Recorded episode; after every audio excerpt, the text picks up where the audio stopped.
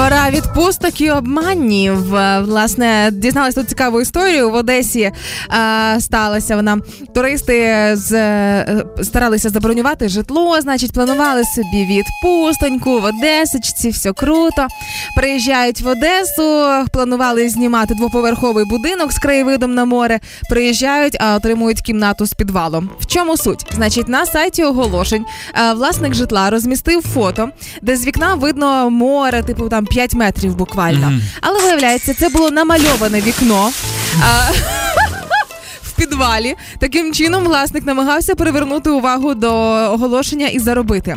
Е, Мандрівники ж почали шукати сходи на другий поверх, тому що в оголошенні йшла Да. мова про другий поверх, але виявляється, другий поверх вниз, там де підвал, ось туди. Ну, знаешь, во-первых, не всегда нужно смотреть вверх, иногда нужно смотреть и под ноги. Конечно. Это философская квартира достаточно. Да. А во-вторых, по поводу окна. Ну, там, на самом деле, в этом, ок- ну, это первый этаж, подвал, действительно. Там есть окно декоративное, в котором в рамке э, картинка моря. Но прикол в том, что это море с золотым песком и лазурной водой. Ну, можно же догадаться, что не такое черное море. Ну слухай, можливо, це якесь унікальне місце, де власник знайшов такий чистий. Каково? М- Мальдивщина? Что Ну какое-то? да. Село Мальдивщина под Одессой? Ну а в самого траплялися випадки, коли ти знімав квартиру, а вона не така, як ти хотів. Мы- Я ездил в Одессу, вот когда был День молодежи, да, по-моему, или Це что все такое. відбувається в Одесі, да, по-моєму? Да, ну потому что Одесса это такой... Не, не буду говорить. потому Давай, что- в чому суть Может, меня історії? так обвиняют в расизме, в сексизме, во всех этих грехах. Давай ще проти Одеси, щось Да. скажи. Э, Короче, мы ездили вот когда был День молодежи, когда Так. цены подскочили все невероятно, ну, Та сильно. в рази. Да. И гостишка, которую я снимал раньше там за полторы, стоила 4 с чем-то. Що? Ну, она поднялась типа в три раза. Поэтому я такой, ну, блин, я не готов, типа, на три дня ехать и платить, типа, 12 штук. Э, Мы, я снял квартиру, типа апартаменты, знаешь, как сейчас? А. Апартаменты в центре Одессы, э, которые мне стоили 2 с чем-то Так. в, в ночь. Мгм. А, и на фотографиях было несколько разных вид апартаментов, и все они вроде неплохие. Мгм. И непонятно, я почему-то не подумал о том, что надо было уточнить, какие достанутся мне. Короче, мне достались те, которых не было, в принципе, вообще на фото. Э, Кровать там все нормально, красиво, но прикол, что там со всех фото была только кровать. Сама комната небольшая, окна, минимальные окна, то есть я бы в него даже не вылез, под потолком, учитывая то, что это чердачный этаж. Та ладно. То есть, если бы это был цокольный этаж и окна под потолком, я бы это понял.